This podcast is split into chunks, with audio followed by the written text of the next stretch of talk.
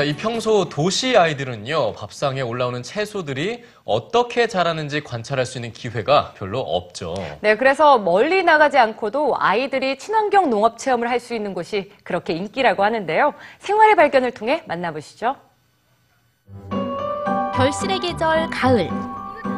봄과 여름 내내 자란 곡식들과 잘 익은 과일들을 수확할 때가 다가왔는데요.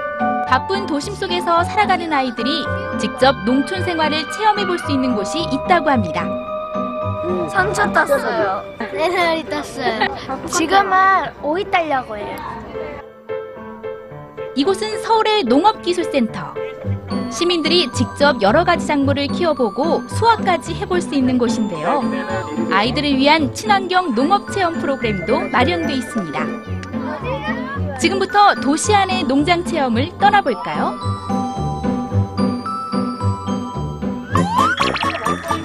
직접 딴 싱싱한 야채들을 깨끗이 씻어 강의실에 모인 아이들. 미리 준비해둔 소스 야채들과 함께 영양 만점의 샐러드를 만들어 볼 텐데요. 먹기 좋은 크기로 뜯어 샐러드 볼에 담고 조물조물 버무려 줍니다. 아삭아삭.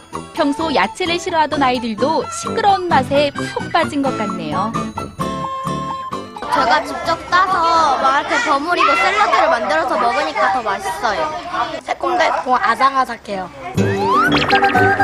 배를 든든히 채우고 벼가 노랗게 익어가는 논에 도착했습니다.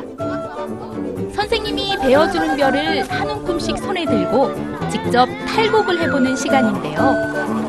탈탈 돌아가는 탈곡기 위에 살짝 벼를 갖다 대면 줄기에 달려있던 나달들이 후두둑 떨어지고 아이들은 이 작은 나달들이 매일 밥상에 올라오는 하얀 쌀밥이 된다는 게 그저 신기합니다. 이 벼가 밥이 되는 게 신기해요. 농사 짓는 게 이렇게 힘든지 몰랐는데 농부 아저씨한테 감사해요. 선생님이 땅 위의 줄기를 쏙 뽑아내자 와 땅콩들이 주렁주렁 매달려 있네요.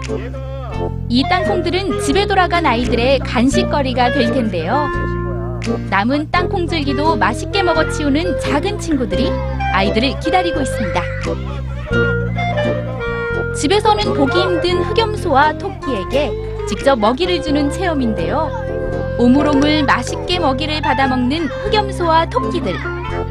평소 만나기 어려웠던 동물들을 만난 아이들의 얼굴에는 웃음이 떠날 줄 모릅니다. 되게 귀엽다. 토끼랑 닭이랑 염소가 너무 귀여워요. 동물들이 내가 준 먹이를 잘 먹고 좀 많이 많이 채소가서 나중에 또 만나고 싶어요. 어느새 즐거운 시간이 훌쩍 지나고 집에 돌아가야 하는데요. 농장의 추억을 오래 간직할 수 있도록 작은 딸기 모종을 화분에 심어 가져갑니다.